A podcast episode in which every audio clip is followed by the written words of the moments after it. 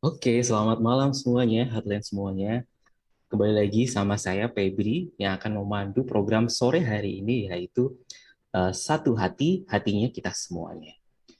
Tentunya di live at Network Headline 100,6 FM, Satu Hati Indonesia, kita akan berbincang-bincang atau show kita sore hari ini bertemakan berteman dengan kesepian. Ini sebuah topik yang sangat eh, bagus banget. Ini kalau dari penelitian, Selama masa pandemi ini, 98% orang di Indonesia merasa kesepian. Ini dari CNN. Jadi, sepertinya ini topik yang cukup hangat ya. Baik yang masih sekolah, yang sudah bekerja, maupun siapa pun itu, sepertinya merasakan uh, fase ini. Di mana ada fase kita yang biasanya ketemu sama teman-teman, terus akhirnya di rumah masing-masing, tidak bertemu, dan itu pasti ada uh, dampak positif dan negatifnya. Langsung saja kita sudah kehadiran narasumber sore pada hari ini. Uh, yang pertama uh, dari Aku Pintar, ada Kak Ruli Nur Solihah. Selamat sore Kak Ruli. Halo Kak Febri, selamat sore. Apa kabar Kak Ruli? Uh, Alhamdulillah baik. Kak Febri sendiri gimana kabarnya? Ya, Alhamdulillah baik juga. Ini Ruli lagi di mana nih domisilinya nih? Uh, lagi di Jombang, Jawa Timur, Kak. Lagi di Jombang. Yeah. Kalau boleh tahu sekarang uh, Ruli lagi apa nih? Kuliah atau lagi kuliah, Kak? Oke, lagi kuliah. Iya. Semester berapa Ruli? Uh, ini sih semester akhir ya, Kak. Doain cepat selesai. Oke, amin, amin, amin. Nah ini uh, pas banget ya temanya ini tentang. Jadi ada beberapa penelitian juga nih uh, headline semuanya tentang kesepian di, di yang dialami oleh mahasiswa. Ini mungkin karena biasanya kuliahnya uh, tatap muka bisa bertemu di organisasi terus akhirnya uh, kena pandemi seperti itu. Apakah Kak Ruli merasakan uh, dampaknya kesepian nih waktu awal-awal pandemi atau malah mungkin sampai sekarang? Uh, banget sih Kak, kayak dampaknya pandemi itu kan karena kita kan biasanya tuh ketemu sama teman-teman gitu kan, terus offline itu kan kuliahnya jadi tatap muka, terus tiba-tiba harus uh, apa pulang ke rumah masing-masing gitu, terus jadi kita itu harus apa ya jauh-jauhan gitu loh kak. Kan kalau biasanya tuh kalau mahasiswa kan sukanya tuh kumpul gitu kan. Bareng gitu ya nongkrong. ya mau ada agenda atau enggak kan biasanya kan kumpul-kumpul gitu terus nanti diskusi. Nah pas pandemi ini kan kita nggak bisa kumpul kak. Jadi kayak mau ngerjakan tugas itu susah gitu. Oke. Kalau kalau Ruli tadi yang ceritakan mungkin kesepian dalam artian ini ya pertemanan yang biasanya rame-rame atau di waktu belajarnya gitu. Tapi selain dalam hal pertemanan, apakah uh, juga merasakan kesepian atau bahkan bu, sebelum pandemi berjalan sudah merasa kesepian gitu? Karena di beberapa negara sepertinya tingkat kesepian atau loneliness itu cukup tinggi ya. Iya sih kak, kan uh, gimana ya? Udah makin gede gitu loh kak. Dulu kan kalau ke mana-mana itu selalu sama teman gitu kan. Bahkan kalau uh, apa milih sekolah dulu kan kalau temennya ke sini terus ikut ke sini gitu kan kak. Nah uh, pas udah kuliah itu kan kita pisah sama teman-teman yang sebelumnya gitu. Uh, jadi gitu terus juga kan uh, kuliahnya jauh dari rumah gitu kan. Jadi uh, ngekos sendiri. Nah itu menurutku juga salah satu bentuk kesepian sih kak kita ingat ya dulu zaman kalau masih sekolah SMP SMA itu kayak temennya banyak banget gitu ya. Iya Tapi bener. semakin bertambahnya umum itu kayak uh, circle pertemanannya semakin kecil gitu. Iya gitu. Ruli juga ngerasain hal yang sama. Ya, Sekarang sama, mungkin temen itu kayak tinggal satu dua gitu ya. Iya, kan kalau dulu SMA itu kayak uh, mau ke kantin aja udah hampir sekelas gitu ya kak. Pas udah Langsung rombongan gitu ya, barengan ya, satu rombongan kelas kayak gitu. tawuran gitu. Pas uh, kuliah itu kayak kita ke mana-mana harus sendiri gitu. Jadi uh, apa perbedaannya di situ sih kak? Apalagi Ruli kalau cerita tadi kan sudah semester akhir, uh, setelahnya fase skripsi kan harapannya bekerja ya. Otomatis di lingkungan pekerjaan pasti lebih sempit lagi nih pertemanannya. Iya. Sudah sudah siap atau sebenarnya ya masih belum siap juga gitu untuk uh, semuanya serba sendiri, serba serba mandiri. Dulu kan kalau ada apa-apa panggil teman, apa-apa cerita sama teman gitu. Kalau nantinya seperti itu dalam artian semakin semakin menyempit lingkungan pertemanannya, sudah siapkah Ruli atau kayaknya sih ya nanti dijalanin dulu aja gitu uh, dijalanin aja dulu kali ya kak. Soalnya kalau uh, sekarang kan juga skripsian, nah itu kan skripsiannya juga kan beda-beda kan kak tiap uh, teman gitu kan, beda dosen pembimbing gitu kan.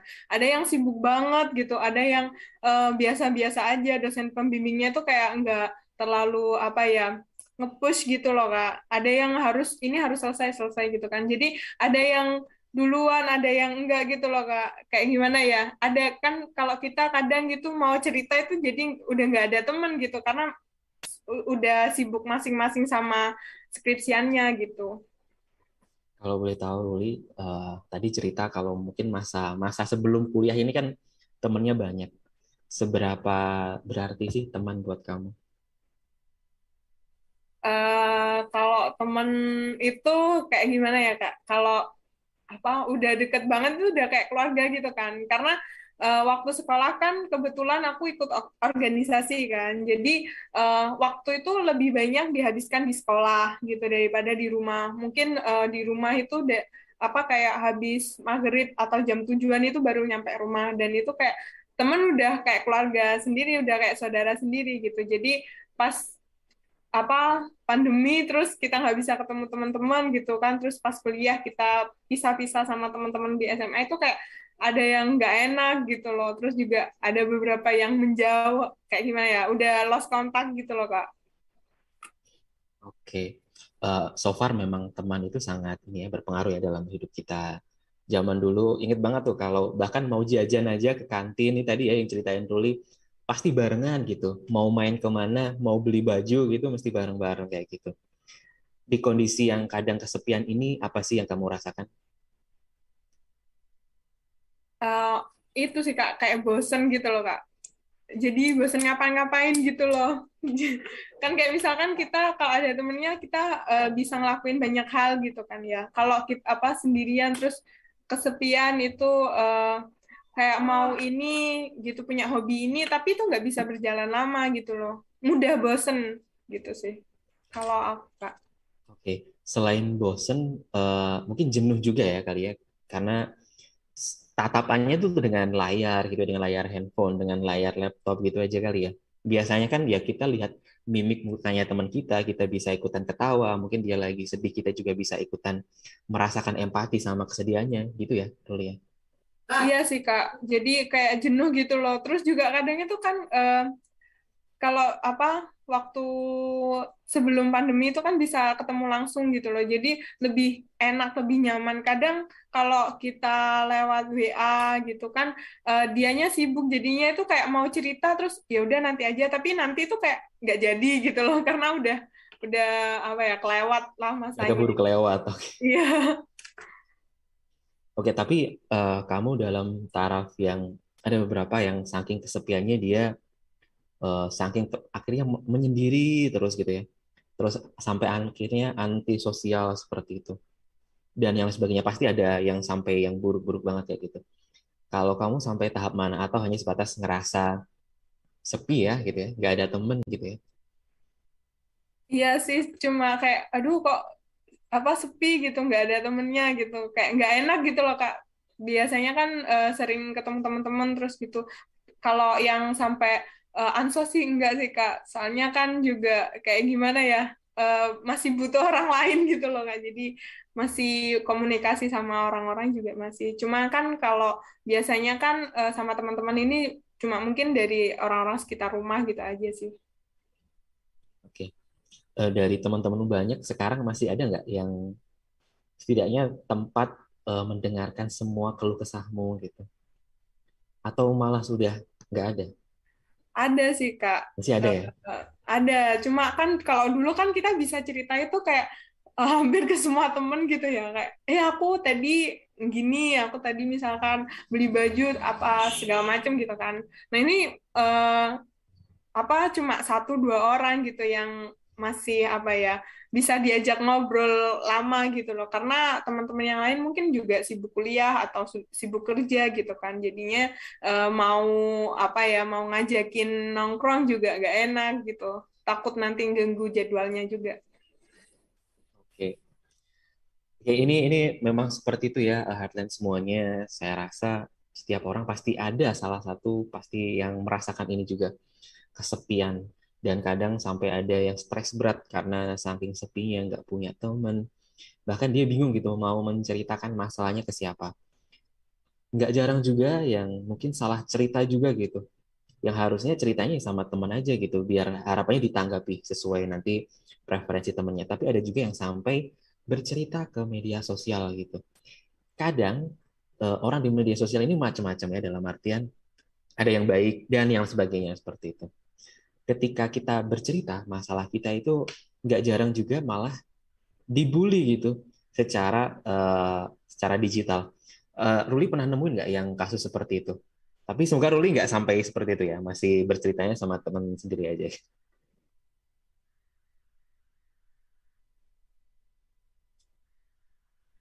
Uh, ya nemu sih kak, karena kan juga apa ya banyak gitu loh di media sosial gitu. Niatnya mungkin dia cuma cerita uh, di ini kak, kayak ditanggepinnya itu kan macam-macam ya kan kita nggak bisa ya, apa ya ngehandle juga semuanya tanggapan-tanggapan dari netizen gitu.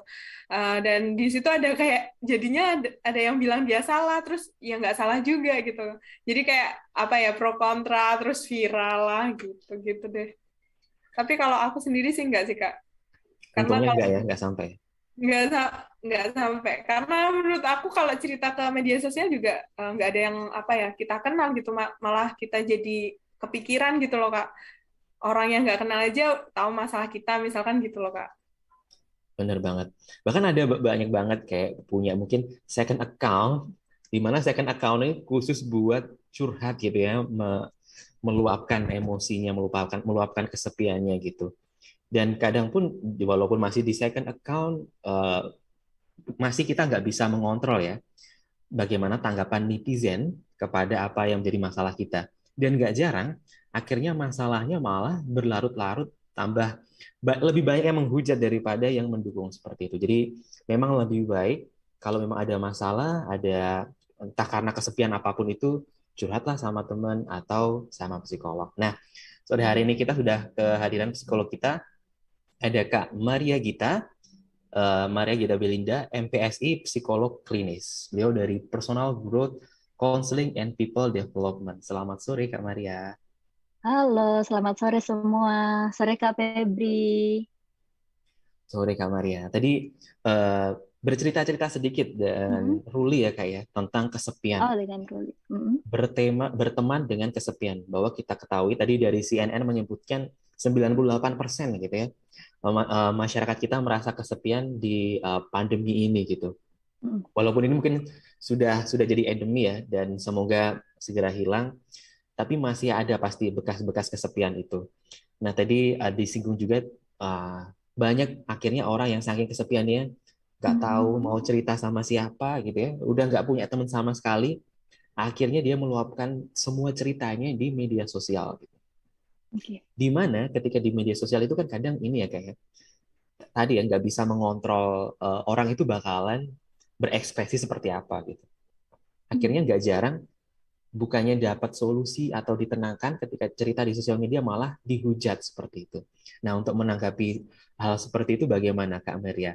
Uh, bagi mereka-mereka mungkin yang merasa kesepian, solusi hmm. yang harusnya mereka kerjakan apa gitu?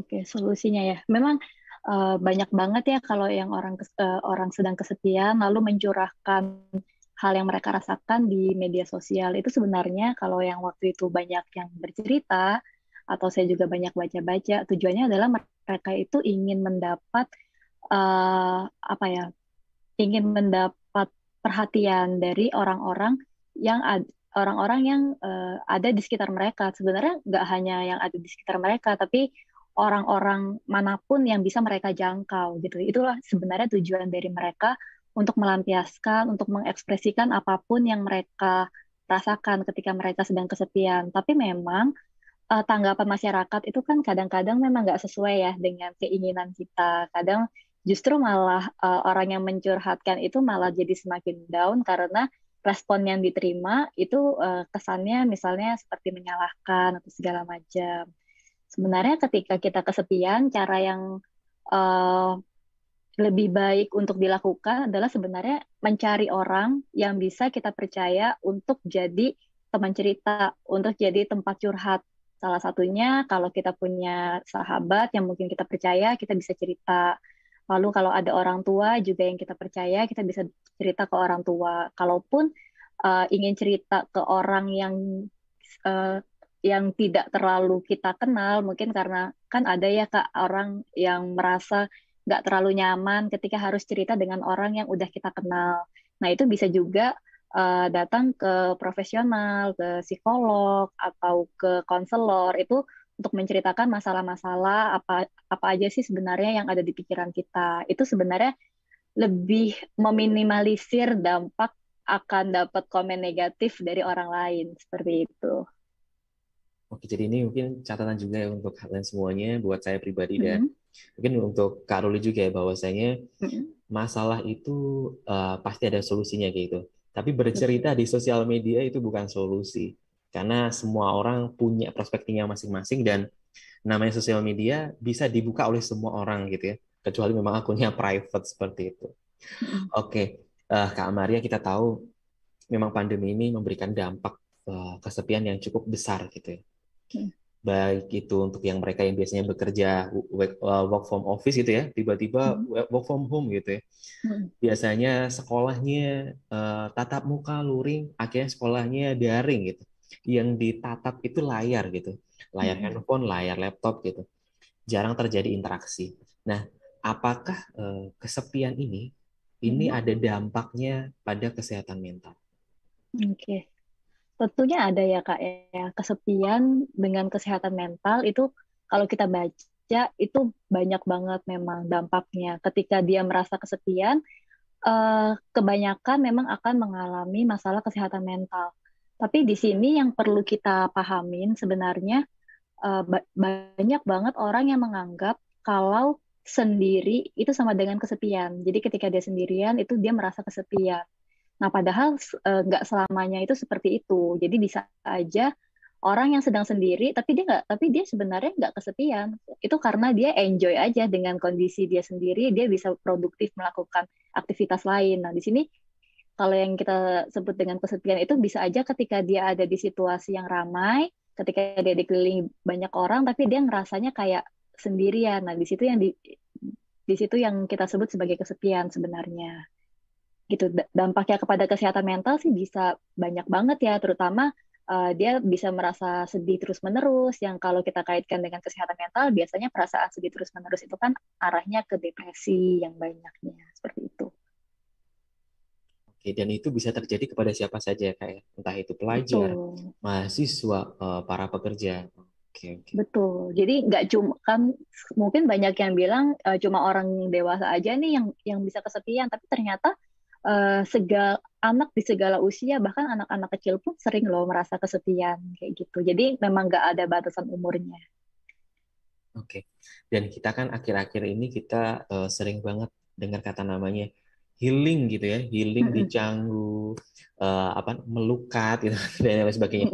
Apakah itu salah satu uh, treatment bagi mereka-mereka yang mungkin merasa kesepian atau uh, ada dampak di kesehatan mentalnya Oke, sebenarnya cara untuk mengatasi kesepian itu kan beda-beda ya kak. Setiap orang itu beda-beda. Ada yang cara healingnya adalah dengan liburan, atau ada juga yang cara healingnya, uh, cara mengatasi kesepiannya itu dengan makan enak, misalnya gitu. Jadi uh, efektivitasnya itu kembali lagi ke orang itu masing-masing. Jadi kalau memang uh, liburan adalah cara dia untuk mengatasi ke, kesepian, jadi mungkin dia jalan-jalan ke Bali, ke Canggu, ya, itu merupakan cara yang efektif, tapi beda beda dengan orang yang um, mengatasi kesepiannya misalnya dengan cara uh, dia harus ketemu orang nih, dia harus cerita-cerita ke orang lain. Nah, berarti cara yang lebih efektif buat dia adalah cari orang buat bercerita gitu. Jadi kembali lagi ke pribadinya orang masing-masing.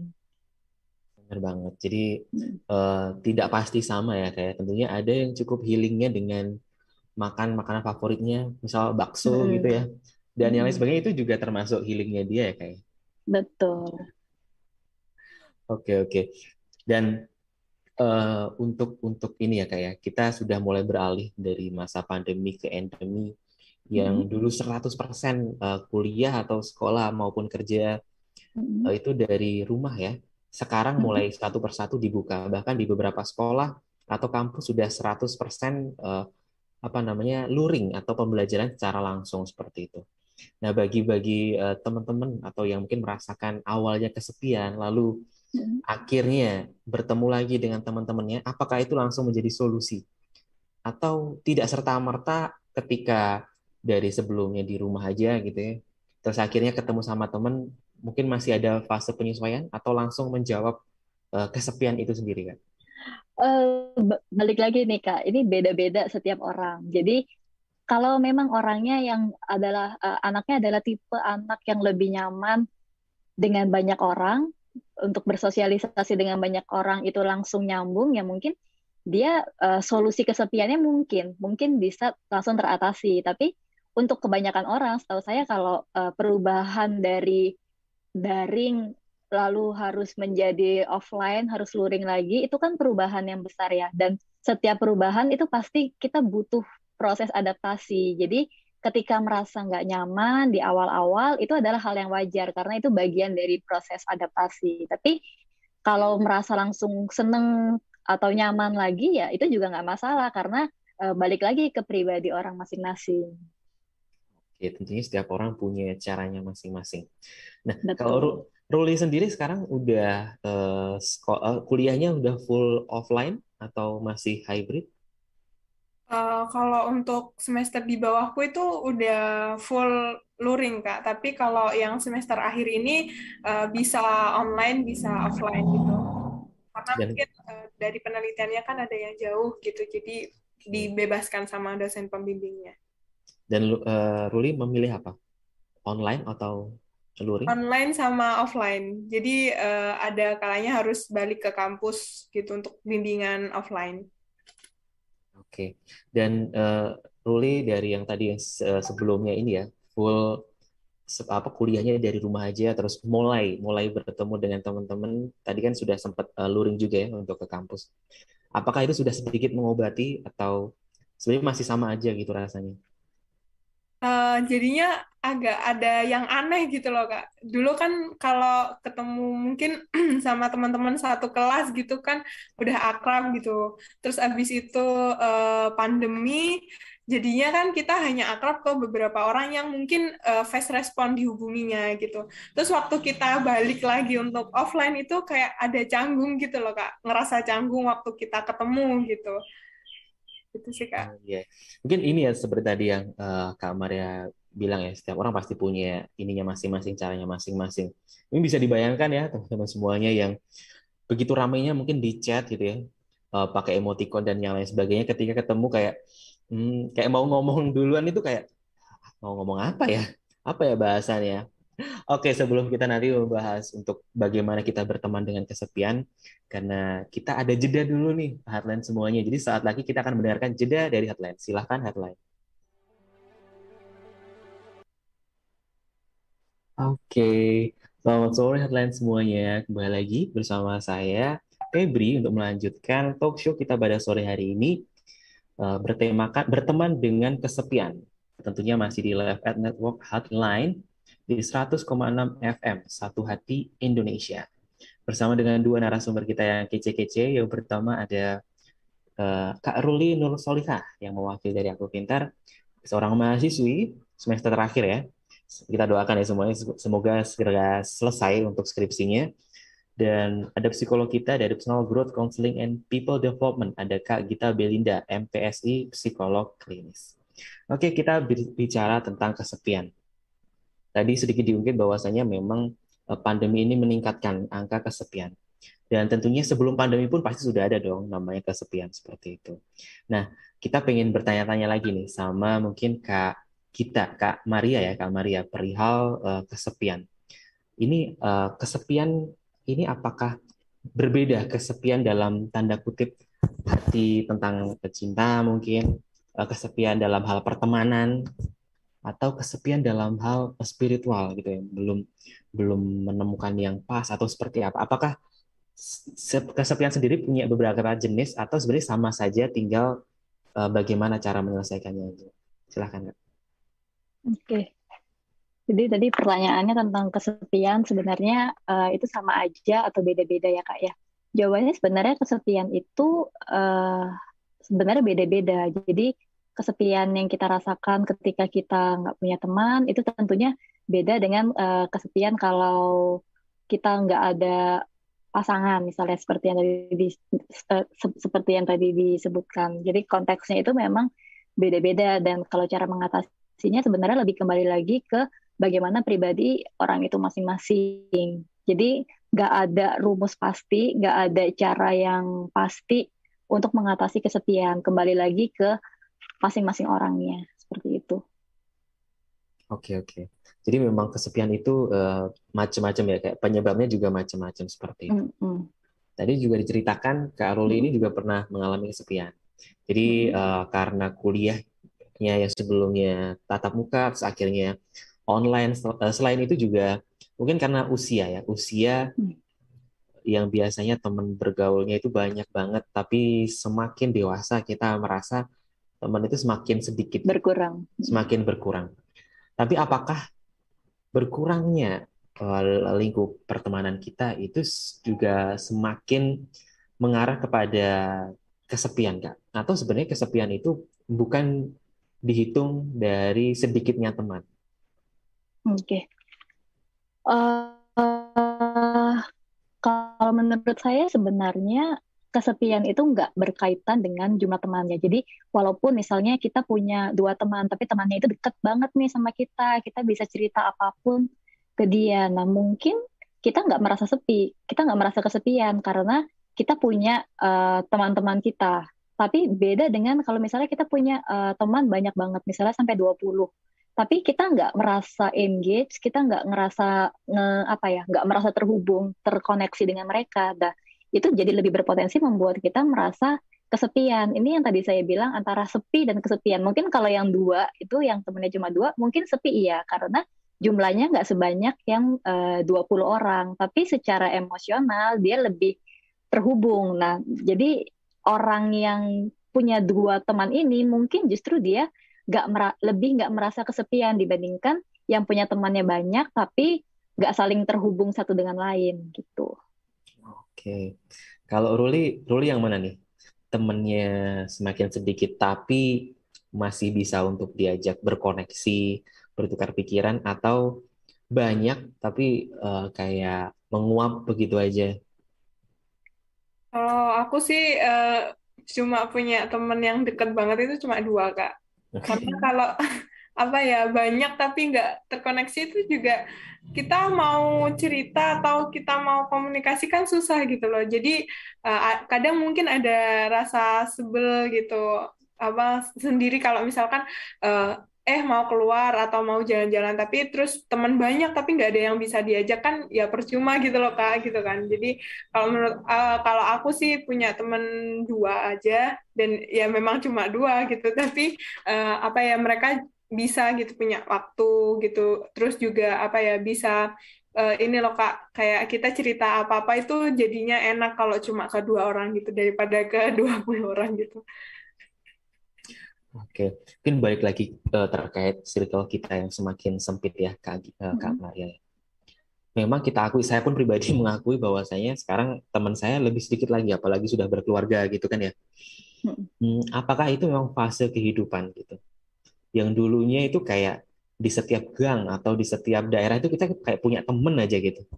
Iya. Sekarang itu kayak uh, kita kayak mikir, aku udah masalah ini ceritanya sama siapa ya? Kayak milih nih di, di WhatsApp ini sama siapa yang bisa diajakin cerita kayak gitu.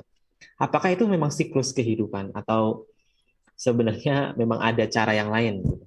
Oke. Okay. Jadi memang wajar sih Kak kalau semakin ke sini, semakin dewasa itu kayak circle pertemanannya semakin semakin dikit itu wajar karena memang uh, kalau kita balik lagi nih ke waktu kita remaja, waktu kita masih sekolah itu kan kayak apa ya penerimaan dari teman itu kan hal yang benar-benar penting. Jadi kita tuh ngerasa dulu itu butuh banget nih buat berteman dengan siapa aja, berteman sebanyak mungkin itu butuh banget. Makin punya banyak teman itu makin keren. Nah, tapi makin ke sini kita udah makin mengenal sifat teman-teman kita, kita udah tahu nih eh, kita ngerasa nyamannya itu kalau sama teman yang seperti apa sih kita tuh merasa uh, diri kita butuh teman yang seperti apa sih. Nah, itu kita udah mulai tahu. Jadi uh, wajar banget kalau makin ke sini kita udah makin dewasa, udah bisa milih-milih mana sih yang lebih tepat buat kita. Misalnya teman yang ini nggak terlalu bikin aku nyaman deh. Jadi kayaknya it's okay deh kalau aku nggak terlalu sering berhubungan sama dia. Aku lebih nyaman nih sama temen yang ini. Jadi itu wajar banget karena di usia yang udah dewasa penerimaan dari teman itu udah bukan jadi hal yang utama lagi. Kayak di waktu remaja kalau di usia dewasa kan yang lebih penting lagi itu kan adalah uh, hubungan dengan keluarga seperti itu. Apalagi sudah banyak yang menikah punya anak. Jadi uh, hal yang hal yang jadi pokok pokok apa ya uh, hal yang jadi prioritas itu udah bergeser udah berubah. Jadi wajar banget kalau semakin ke sini semakin dewasa pertemanannya semakin menyempit itu ya memang seperti itu. Oke, jadi berarti saya nggak salah ya, berarti memang paham seperti itu. Iya. Okay. Tapi ada aja sih sebenarnya yang tetap temennya dari dulu sampai sekarang banyak itu ya tetap ya itu ada aja tapi memang kalau temannya semakin mengecil ya itu lebih lebih umum terjadi sih kalau menurut saya lebih banyak terjadi. Oke. Tadi Ruli juga cerita uh, mungkin sekarang temen yang istilahnya benar-benar yang bisa dengerin cerita gitu ya, yang memang terkoneksi itu ada dua orang gitu. Itu uh, apa masih sering ini masih sering berinteraksi sampai sekarang atau sebenarnya juga uh, interaksinya ya hanya sebatas seminggu sekali, dua minggu sekali gitu? Atau memang itu teman yang kayak kayaknya setiap saat udah chattingan aja sama berdua itu? Enggak setiap hari gitu ya. Kayak misalkan dulu kan uh, apa ya kak kalau masih remaja itu kan kita mau ngapa-ngapain itu harus kabar-kabarin teman-teman gitu ya. Uh, kalau yang sekarang sih mungkin uh, apa kita kayak nyari waktu gitu terus nanti bisanya kapan terus kayak uh, main atau nginep bareng gitu loh. Gitu aja sih kalau uh, nginep apa cerita-cerita bareng tapi nggak setiap hari yang harus cerita gitu. Nggak gitu sih kak Berarti sekali lagi uh, kualitas pertemanan juga berarti bukan ditentukan dari intensitas waktu ya, Kak Maria ya. Tapi dari sisi kualitas uh, bagaimana bisa deep talk bareng kayak gitu. Betul, lebih ke kualitasnya gimana. Kalau uh, Ruli berarti uh, tinggal tinggal dua ya. Apakah sekarang lebih milih-milih teman atau iya udah aja maksudnya yang lain jatuhnya lebih pada kenalan gitu aja, kenal aja gitu. Kalau yang temen ya dalam artian ya masalahku cuma mereka yang tahu ya dua itu. Apakah tahap uh, pilih-pilih temen itu atau uh, seperti apa? Uh, kalau milih-milih teman sih enggak sih kak. Kayak tapi uh, ag ag agak ada rasa khawatir gitu loh kak. Kalau menurutku sekarang ini karena kan uh, apa ya nggak tahu kenapa itu kayak merasa nggak semua orang itu baik gitu kayak ada orang yang uh, pengen deket atau temenan sama kita tapi dia minta untungnya aja atau gimana gimana gitu kan. Jadi uh, apa ya ya udah dijadiin kenalan aja tapi nggak yang terlalu kayak uh, ceritanya itu oversharing gitu. Karena takut juga gitu uh, sama orang-orang baru gitu sih kak kalau aku. Oke oke. Uh, jadi walaupun pada tahap sebenarnya semua orang punya uh, kesepiannya masing-masing tapi sebenarnya untuk menyaring teman itu juga masih perlu kak ya kak Maria. Karena nggak semua orang bisa untuk kita jadikan teman dalam hal yang baik atau mungkin uh, mau mendengarkan masalah kita kayak gitu. Iya betul, tetap tentu, tetap perlu sih untuk pilih-pilih teman justru semakin dewasa kan kita seharusnya semakin bisa ya memilih mana yang lebih baik buat kita. Oke oke oke. Oke, back to topik tentang kesepian. Kalau Ruli ngerasa ini nggak kesepian mempengaruhi pada akademik? Karena kan masih kuliah ya ini. Uh, iya sih kak, karena kalau uh, offline dulu ya ini perbandingan waktu kuliah offline sama online. Kalau offline dulu itu kan uh, meskipun itu tugasnya individu gitu, tapi kan kita bisa diskusi gitu. Mungkin uh, kayak misalkan aku nggak bisa materi A, tapi temanku bisa materi A gitu. Jadi kan bisa sharing diskusi gitu. Sedangkan uh, apa kalau waktu apa namanya uh, online ini tuh kayak susah gitu loh kak mau apa ya mau ngajak diskusi itu susah gitu jadi uh, apa ya menurutku sih mempengaruhi tugas-tugas yang diberikan dosen gitu kalau apalagi kalau individu gitu.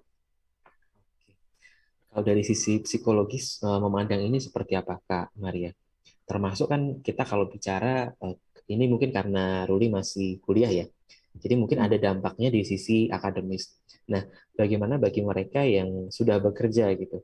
Otomatis hmm. apakah kesepian itu juga akan nantinya mempengaruhi pada kinerjanya? Oke. Sebenarnya mungkin pengaruh ya Kak, karena ketika kita merasa kesepian kan otomatis kita kayak merasa uh, semangat kita buat melakukan sesuatu itu kan bisa berkurang. Nah itu kan uh, semangat untuk melakukan sesuatu itu kan kaitannya erat banget ya baik dengan akademis maupun dengan performa kerja. Jadi mungkin banget ketika kita merasa kesepian itu bisa mempengaruhi performa akademis maupun performa kerja kita. Kadang kan uh, orang yang mungkin ada dalam masalah itu kadang mm-hmm. nggak mm -hmm. uh, sadar kalau dirinya, dirinya dalam bermasalah dalam artian kinerjanya berkurang karena suatu hal apa pun termasuk karena kesepian mm -hmm. karena mungkin atau mungkin karena uh, akademiknya berkurang karena kesepian mm -hmm. gitu. Bagaimana caranya si orang tersebut agar uh, keluar? Atau apakah sekali lagi memang harus kepada psik- uh, profesional ke psikolog atau konselor? Atau secara mandiri mereka sebenarnya harus bisa mendeteksi kalau saya sudah lewat batas nih gitu. hmm, maaf kak. Tadi agak agak terputus suaranya yang di bagian terakhir. Oke. Okay. uh, eh, kadang-kadang kita kalau dalam fase yang istilahnya lagi salah gitu ya karena mm-hmm. kesepian akhirnya akademiknya menurun atau karena kesepian mm-hmm. kinerjanya menurun kadang kitanya nggak mm-hmm. sadar gitu kan mm-hmm. nah uh, apakah solusinya uh, langsung datang ke psikolog mm-hmm. atau dari diri pribadi dari secara individu ada kiat-kiat dulu yang per, bisa dilakukan gitu biar tidak terlalu turun gitu kinerjanya maupun uh, sisi akademiknya gitu. Oke oke. Jadi kan uh, yang menyebabkan kinerja akademis ataupun performa kerja itu menurun kan banyak ya kak ya. Jadi nggak hanya tentang kesepian juga. Jadi kita sebenarnya bisa mulai dengan identifikasi dulu nih sebenarnya uh, yang bikin aku performanya menurun itu apa sih benar nggak sih kesepian mungkin ada hal-hal lain atau enggak sih nah kalau untuk pertanyaan yang kapan kita butuh bantuan uh, ke psikolog atau ke profesional itu adalah ketika kita ngerasa kalau uh, kehidupan sehari-hari kita itu udah terganggu udah sangat terganggu. Nah, itu ketika itu sudah terjadi atau kita memperkirakan hal itu bisa terjadi, itu kita uh, perlu per, sangat perlu untuk datang ke psikolog atau ke uh, konselor atau ke orang-orang yang profesional. Kan sebenarnya mencegah itu lebih baik ya, Kak, daripada kita harus mengobati. Jadi, Obati. ketika kita udah lihat ada tanda-tanda nih kayaknya uh, aku ini karena masalah ini aku jadi kepengaruh nih ke keseharian aku. Nah, itu nggak apa-apa banget untuk cerita kan kita datang untuk konsultasi dengan psikolog, konselor itu kan sebenarnya nggak hanya kalau kita sedang ada masalah, tapi ketika kita uh, butuh saran, butuh pendapat, itu juga kita boleh datang datang ke mereka. Seperti itu. Oke. Jadi ini juga penting uh, buat saya pribadi ketahui dan hotline mm -hmm. semua ketahui bahwasanya ada kadang dikotomi atau pandangan-pandangan kalau datang ke psikolog itu kalau dalam masalah gitu atau dalam gangguan seperti itu. Mm -hmm. Berarti memang uh, ke psikolog itu sebenarnya bisa datang kapan aja, anytime kalau memang butuh uh, saran, butuh pertimbangan, dan itu pasti masih uh, terbuka sekali ya. Iya betul, betul betul. Oke, okay. uh, untuk untuk ini sesinya masih ada hmm. sedikit hmm. waktu lagi. Hmm. Kita mungkin sambil bersama-sama mencari solusi ya kak ya. Bagaimana hmm. kita berteman dengan kesepian kita tahu sudah dua tahun lebih pandemi berlangsung dan sekarang uh, alhamdulillahnya bersyukurnya sudah pada fase endemi dan semoga segera hilang seperti itu. Mm. Bagaimana uh, untuk menyiapkan diri lagi nih kak mm. agar tidak stres lagi dengan uh, apa namanya uh, belajarnya yang biasanya sendiri lalu sekarang bareng-bareng. Mungkin kiat-kiat yang bisa sekarang uh, pendengar semuanya lakukan agar ter, terjauh dari namanya kesepian. Agar terjauh dari Oke, jadi uh, yang bisa kita lakukan sebenarnya adalah tetap melakukan aktivitas seperti biasa. Kalaupun ada yang perasaan nggak nyaman karena misalnya yang dulu sendiri kalau dulu sendiri terus sekarang jadi rame-rame sih harusnya lebih bukan kesepian ya kak ya.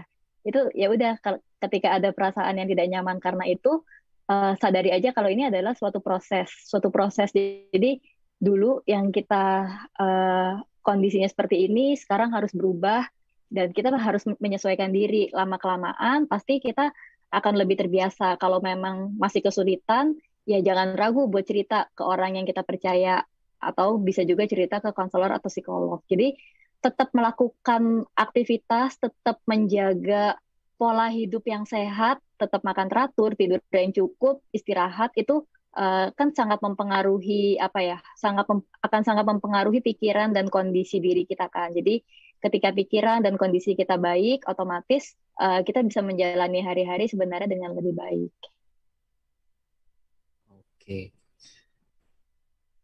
Lalu biasanya kak, kalaupun hmm kalaupun uh, suatu saat ya kita semoga ter, terhindar dari namanya kesepian ini. Mm-hmm. Kalau kita memang sudah merasa pada kesepian gitu ya, mm-hmm. apalagi yang tahap sampai mungkin ya, belum sampai mengganggu lah, tapi merasa kesepian aja gitu. Mm-hmm. Apa yang harus kita lakukan agar uh, setidaknya tidak akhirnya berdampak pada akademik, tidak berdampak mm-hmm. pada kinerja waktu bekerja seperti itu? kita bisa melakukan hal-hal yang kita nyaman, hal-hal yang kita suka. Jadi misalnya kalau saya pribadi nih, saya tuh suka banget baca buku. Ya udah, jadi uh, untuk mengatasi kesepian itu biasanya saya baca buku atau kalau yang suka nonton film, nontonlah film. Jadi tetap lakukan hal yang membuat kita merasa nyaman, membuat kita terhibur, membuat kita merasa kita jadi uh, diri kita sendiri, bukan bukan harus pura-pura jadi orang lain. Jadi jangan misalnya uh, kita lagi kesepian nih, terus ada temen yang ngajak kita buat, eh ayo jalan yuk ol olahraga. Nah, tapi kita sebenarnya ngerasa itu bukan cara yang tepat buat kita. Jadi nggak perlu dipaksain karena dengan kita memaksakan diri, ya itu bisa jadi memperburuk kondisi kita. Jadi tetap lakukan aja hal yang membuat kita nyaman selama hal itu nggak merugikan siapa pun. Oke. Dan tentunya uh, penting banget ya kayak ya, kita punya uh, circle atau komunitas yang memang support kita gitu ya. Mm-hmm. Jadi ketika kita sedang ada di fase yang down-downnya gitu ya, yang lagi sepi banget, ada masalah yang datangnya bertubi-tubi gitu, uh, berarti baik ya untuk kita punya komunitas-komunitas yang baik sehingga kita bisa bercerita gitu sama mereka. Betul, ya dengan kita punya komunitas, kalau komunitas itu kan berarti kayak kita punya interest atau kita punya pandangan yang sama tentang suatu hal kan. Jadi ada apa ya ada ada kesamaannya nih. Jadi mungkin akan lebih mudah buat kita cerita ke mereka. Oke. Nah, kalau Ruli sendiri apa ya? Menurut kamu yang sudah melewati eh, fase-fase kesepian itu sekarang apakah masih ada di fase yang sama? Atau uh, lebih baik sekarang?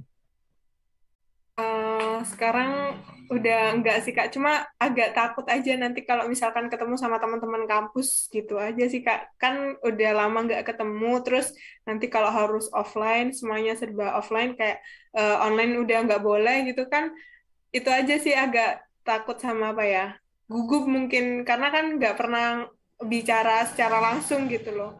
Gitu sih kak. Nah ini kak Maria mumpung ada kak Maria nih. Tolong dibantu kak Maria untuk kendala yang dihadapi oleh Ruli Oke, jadi seperti yang tadi udah saya bilang dari awal memang uh, rasa nggak nyaman itu tuh wajar banget. Tapi kan sebelumnya Ruli juga udah punya pengalaman ya ketika berinteraksi langsung sama teman-teman. Jadi kalau Ruli bisa melewati fase itu, bisa dengan baik-baik aja melewati itu semua, tentunya ketika kondisinya harus kembali lagi ke seperti itu, Ruli sebenarnya lebih confident, lebih percaya diri kalau semuanya akan berjalan baik-baik saja. Jadi tetap dijalanin aja ke apa ya kesehariannya karena nggak cuma Ruli yang merasakan uh, canggung atau nggak nyaman seperti itu, teman-teman Ruli yang lain pun mungkin merasakan hal yang sama. Jadi ini adalah suatu bagian dari apa ya perubahan yang besar. Ini memang proses lagi. Jadi kalau dulu uh, kalau Ruli ingat mungkin Ruli awal-awal tuh nggak nyaman ketika semuanya harus berubah jadi online karena udah kebiasaan. Nah sekarang udah kebiasaan semuanya online harus berubah jadi offline lagi. Nah itu ada ketidaknyamanan lagi. Jadi ya itu proses yang dijalanin aja pelan-pelan gitu. Uh, Ruli gimana? Mumpung, mumpung langsung ketemu sama psikolog nih, boleh loh cerita tanya langsung mungkin. Iya sih Kak, bener juga karena kan ya memang uh, semuanya ada prosesnya gitu loh. Terus uh, ini sih Kak kan karena kan apa ya uh, aku kan udah um, mau lulus gitu kan.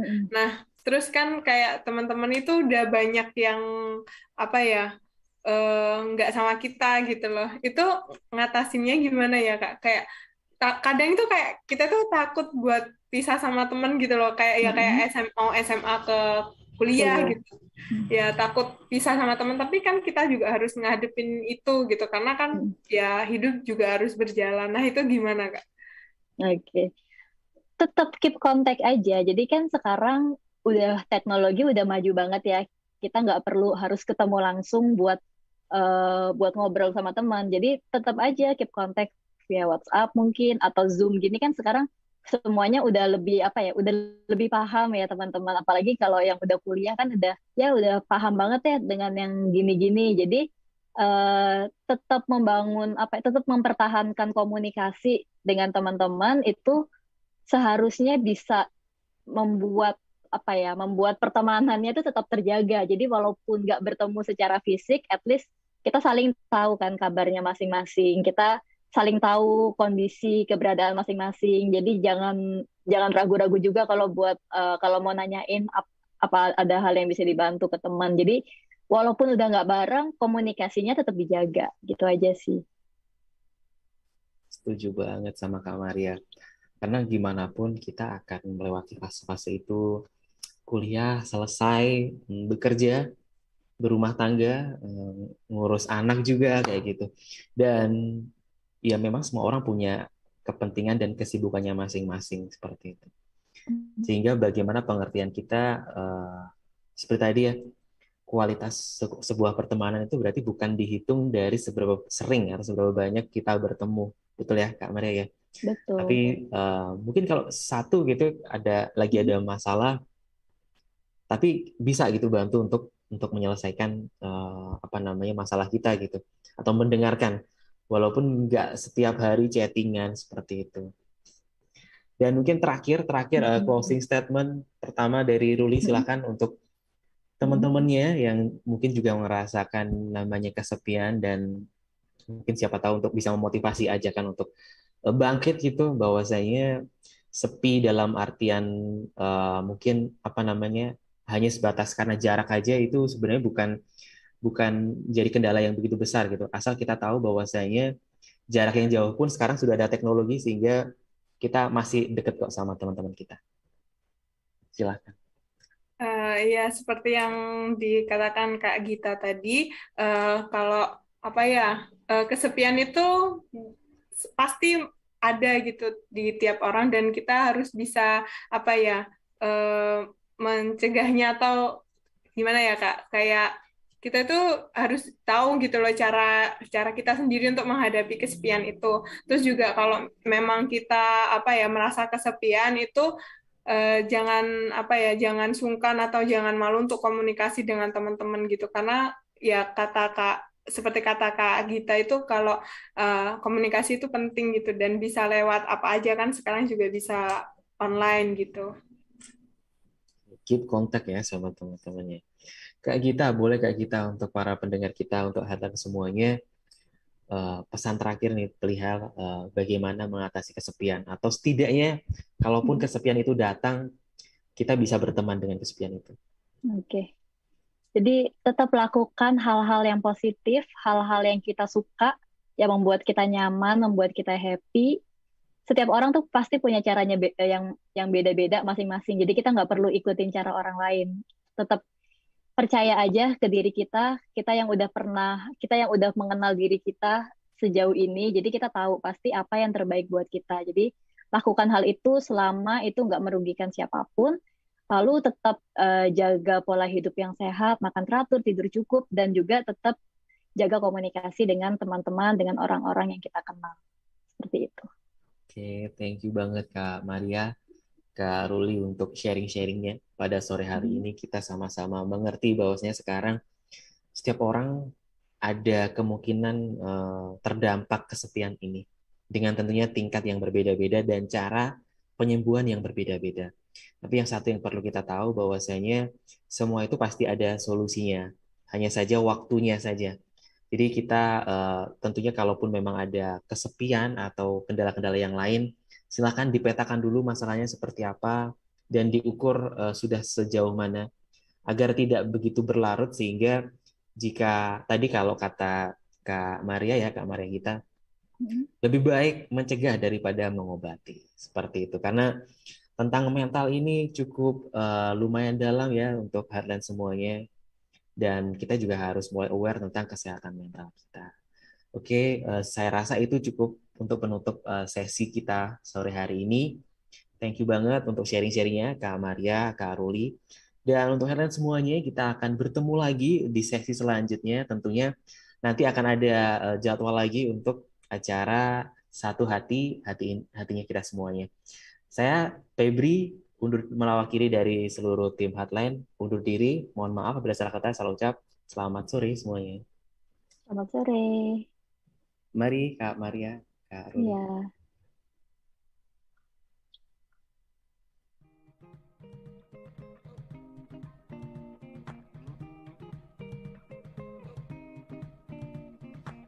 ago you said to me Do you believe I'll never be too far?